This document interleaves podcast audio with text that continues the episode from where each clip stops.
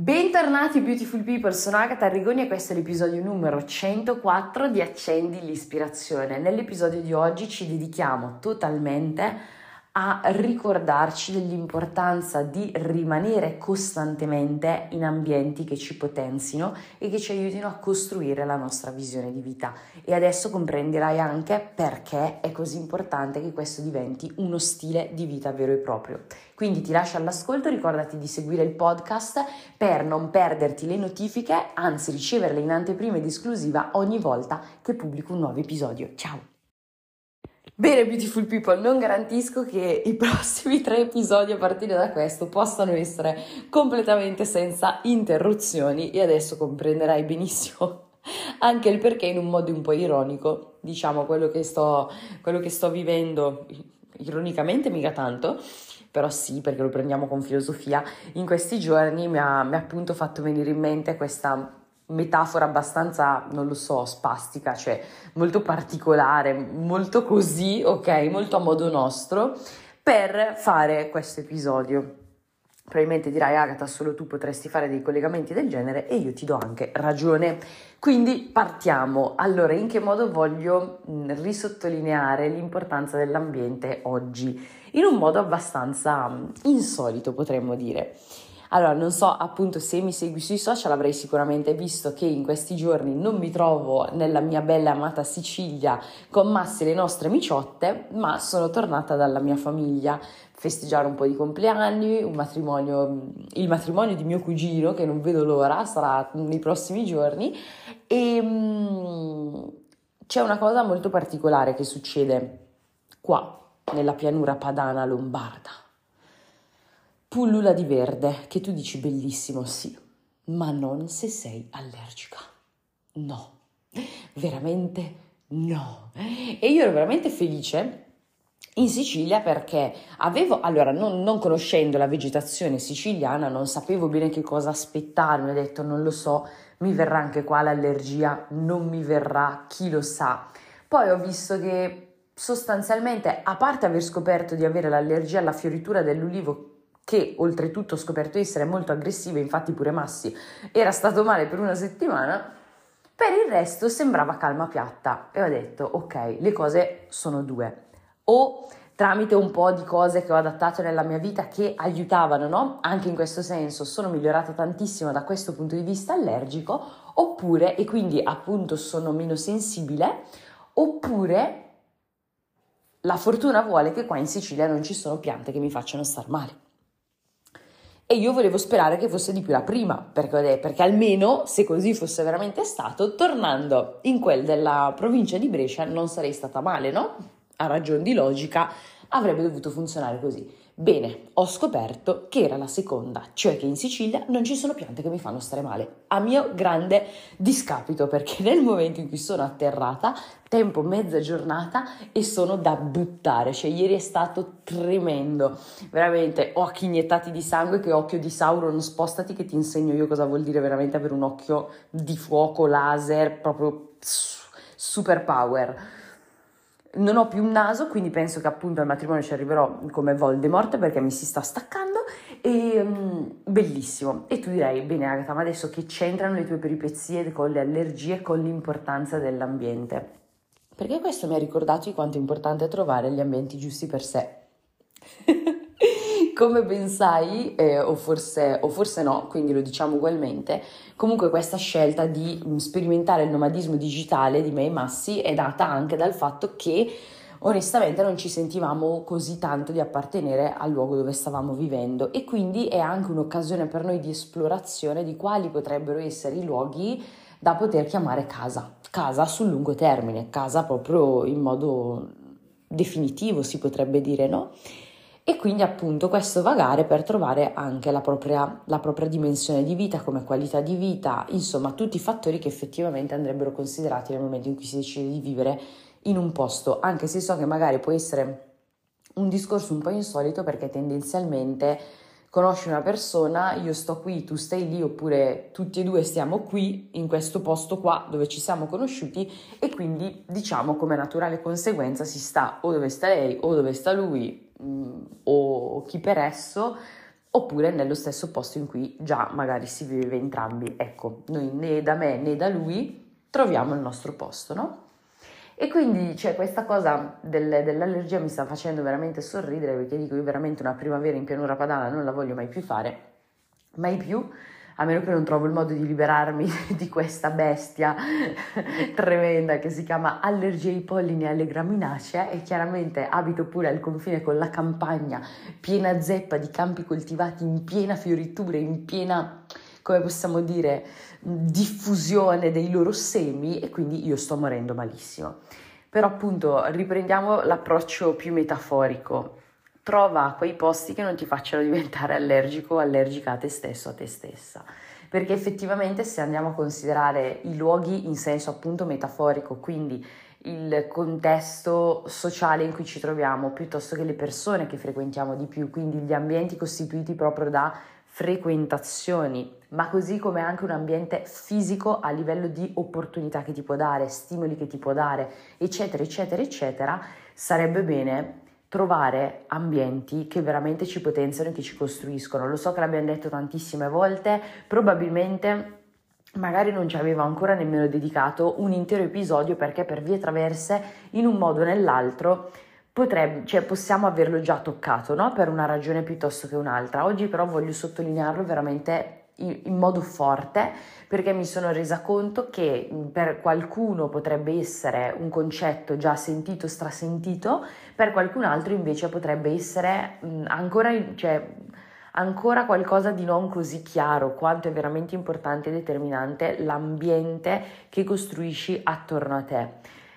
Per esempio, una volta in un episodio raccontavo che ci sono tantissime persone no, che entrano a contatto con queste informazioni, con la crescita personale, eccetera, eccetera, la applicano il tutto per un po', poi smettono e tornano, diciamo, passami l'espressione, più indietro di dove sono partiti. La stessa cosa vale per gli ambienti. Ci sono tantissimi aforismi, frasi, citazioni ispirazionali che racchiudono alla perfezione questo tipo di concetto, cioè sei la media delle 5 persone che frequenti di più, per esempio, no? Ed è tremendamente vero, cioè unisci a quello che ti sto dicendo oggi quello di cui avevamo parlato a livello di cambiare le nostre credenze, i nostri paradigmi mentali, che come lo fai cambiando ambienti, cambiando persone che frequenti. Unisci a questo l'episodio in cui abbiamo parlato del modeling, quindi di come noi per tutta la vita abbiamo assorbito e comunque continueremo ad assorbire modelli mh, a livello di schemi comportamentali, schemi di pensiero, modi di agire, eccetera, eccetera. Quindi comprendi bene che è qualcosa di ultra, iper, mega importante costruire questo ambiente. Costruire questo ambiente come fai?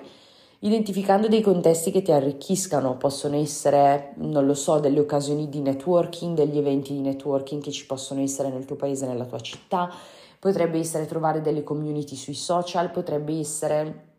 costruire delle relazioni con persone che sai che ti possono arricchire o semplicemente che sono tuoi pari, quindi persone con cui ci si arricchisce a vicenda, ma tutto questo, anche in questo caso, deve essere fatto in modo costante, cioè non è che per un anno mi inserisco in contesti potenzianti, costruttivi, arricchenti, oppure faccio un percorso di un anno, di tre mesi, di sei mesi individuale con una coach, un coach, mentore, guida, chiamaci come preferisci, noi come figure che possiamo in un qualche modo guidarti, aiutarti, darti gli strumenti di cui hai bisogno e poi torno alla mia vita di tutti i giorni.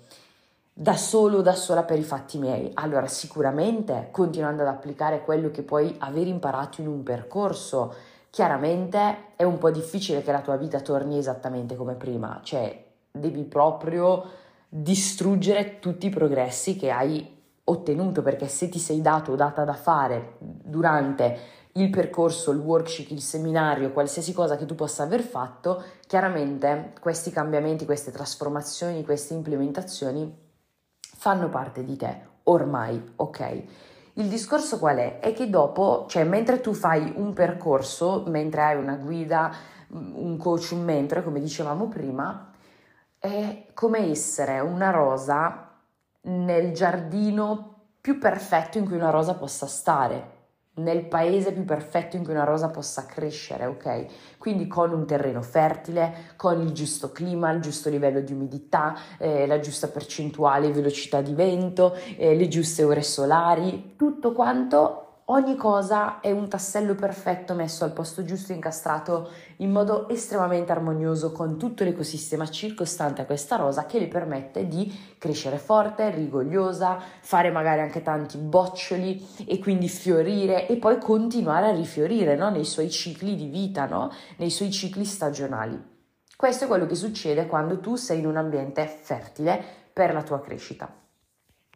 Facciamo finta che questa rosa sei tu e questa rosa sta nell'ambiente perfetto che abbiamo appena descritto per tre mesi, sei mesi, un anno, ok? Perché ha trovato una persona che se ne prende cura, che l'innaffia, la coltiva, bla bla bla, che possono essere appunto le persone che tengono il workshop piuttosto che eh, il coach o la coach che scegli per il percorso che vuoi intraprendere su di te e quant'altro. Benissimo. Ad un certo punto questa relazione si interrompe immaginiamo,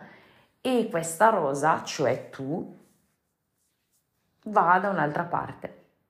in un posto che apparentemente dice ma sì non c'è nulla che non va, anche qua c'è un po' di vento, anche qua c'è un po' di umidità ogni tanto, anche qua c'è un po' di sole, anche qua c'è della terra, c'è dell'erba, sembra che sia tutto ok che potrebbe essere l'ambiente a livello di persone, frequentazioni, ambienti anche fisici, in cui tu sei sempre stato o stata fino a prima di intraprendere determinati percorsi di investimento su di te, che apparentemente sembrano innocui, cioè non, magari non mi fanno strabene, che mi arricchiscono, mi potenziano, ma non, insomma, non mi demoralizzano, non mi abbattono, insomma, non mi depotenziano nemmeno e a te sembrano ibridi benissimo. Cosa succede? Che è vero, magari a te sembra che non facciano né male né bene, però proprio quando sei nella piattezza, non sei né sale né, né zucchero, non sei né caldo né freddo, che cosa succede? In, in questa via di mezzo che per l'amor del cielo le sfaccettature e le sfumature delle cose sono importanti, ma delle volte c'è bisogno di avere un, certo tipo di posizionamento no? nella vita. Succede che la rosa probabilmente inizierà magari un po' a marcire o a crescere con più debolezza, con più lentezza, magari fa meno boccioli, quindi esprime di meno se stessa o se stesso, ovviamente essendo che la rosa sei tu, ok? E piano piano il rischio è che veramente questa rosa si spenga. Questo perché è la stessa cosa dell'applicare i concetti di crescita personale. L'ambiente potenziante non deve essere, come posso dire, una scelta momentanea, un accessorio momentaneo. Inserirti in una community, in, um, in un ambiente, diciamo, per rimanere più sull'ibrido, no? così che poi tu te lo puoi adattare un pochettino come preferisci, potenziante, costruttivo, con persone che sono impegnate come te ad investire su loro stesse, con persone che mh, sono attive nei loro sogni, nei loro progetti, appunto non deve essere una scelta momentanea, deve essere un mood di vita. Perché? Perché tu magari stando a contatto per un certo periodo con determinate persone che sono state in grado di guidarti, di darti gli strumenti di cui avevi bisogno per evolvere, sei, hai avuto un'evoluzione di un certo tipo, hai inglobato certe informazioni e sei arrivato o arrivata ad un certo step. Nel momento in cui tu torni con persone, come dico sempre, non lo diciamo con superbia, non lo diciamo con eh, superiorità, nulla di nulla di nulla, però che sono un po' meno di te, nel senso non si impegnano nella loro evoluzione e crescita personale, vivono la vita così come viene, oppure mm, cadono nel vittimismo e nel biasimo, cose del genere, ok? Secondo te che cosa succede se sappiamo che siamo la media delle 5 persone che frequentiamo di più, che assorbiamo i modelli comportamentali di pensiero, le credenze e le nostre credenze creano la nostra realtà? Che cosa succederà? Che sei riuscito o riuscita a plasmare in un modo più ampio, più grande, a vedere cose nuove, ad avere una visione più lunga, più ampia, stando a contatto con certe persone, ritornando a stare prevalentemente con queste altre, la tua visione tornerà a rimpicciolirsi.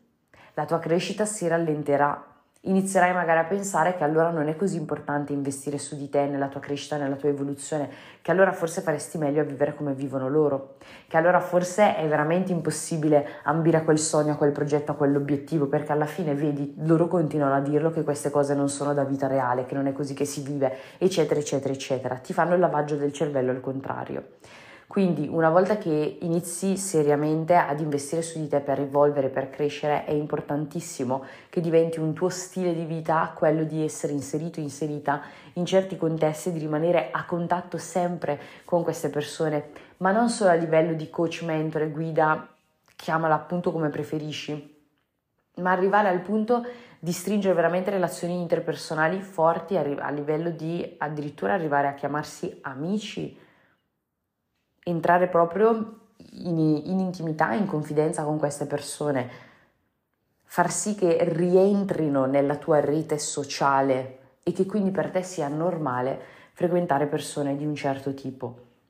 Questo ovviamente a patto che per te sia veramente prioritario e importante costruire la tua visione di vita, raggiungere gli obiettivi che vuoi raggiungere, piuttosto che concretizzare dei sogni, eccetera, eccetera, eccetera. Quindi, ricapitolando il tutto, trova i tuoi ambienti, trova le tue persone, trova quegli ambienti dove puoi vivere serenamente e dove non ti fanno venire allergie strane, dove non ti, un ambiente che non ti indebolisca, un ambiente che non ti faccia diventare allergico a te stesso, a te stessa. Questa è una cosa molto importante perché nel momento in cui tu inizi a far sì che l'ambiente circostante rimpicciolisce la tua visione di vita, i tuoi obiettivi, quello che credi possibile, eccetera, eccetera, eccetera, tutto quello che abbiamo detto, tu stai un po' diventando sostanzialmente allergico a te e ai tuoi, allergico, allergica a te, ai tuoi sogni, ai tuoi progetti.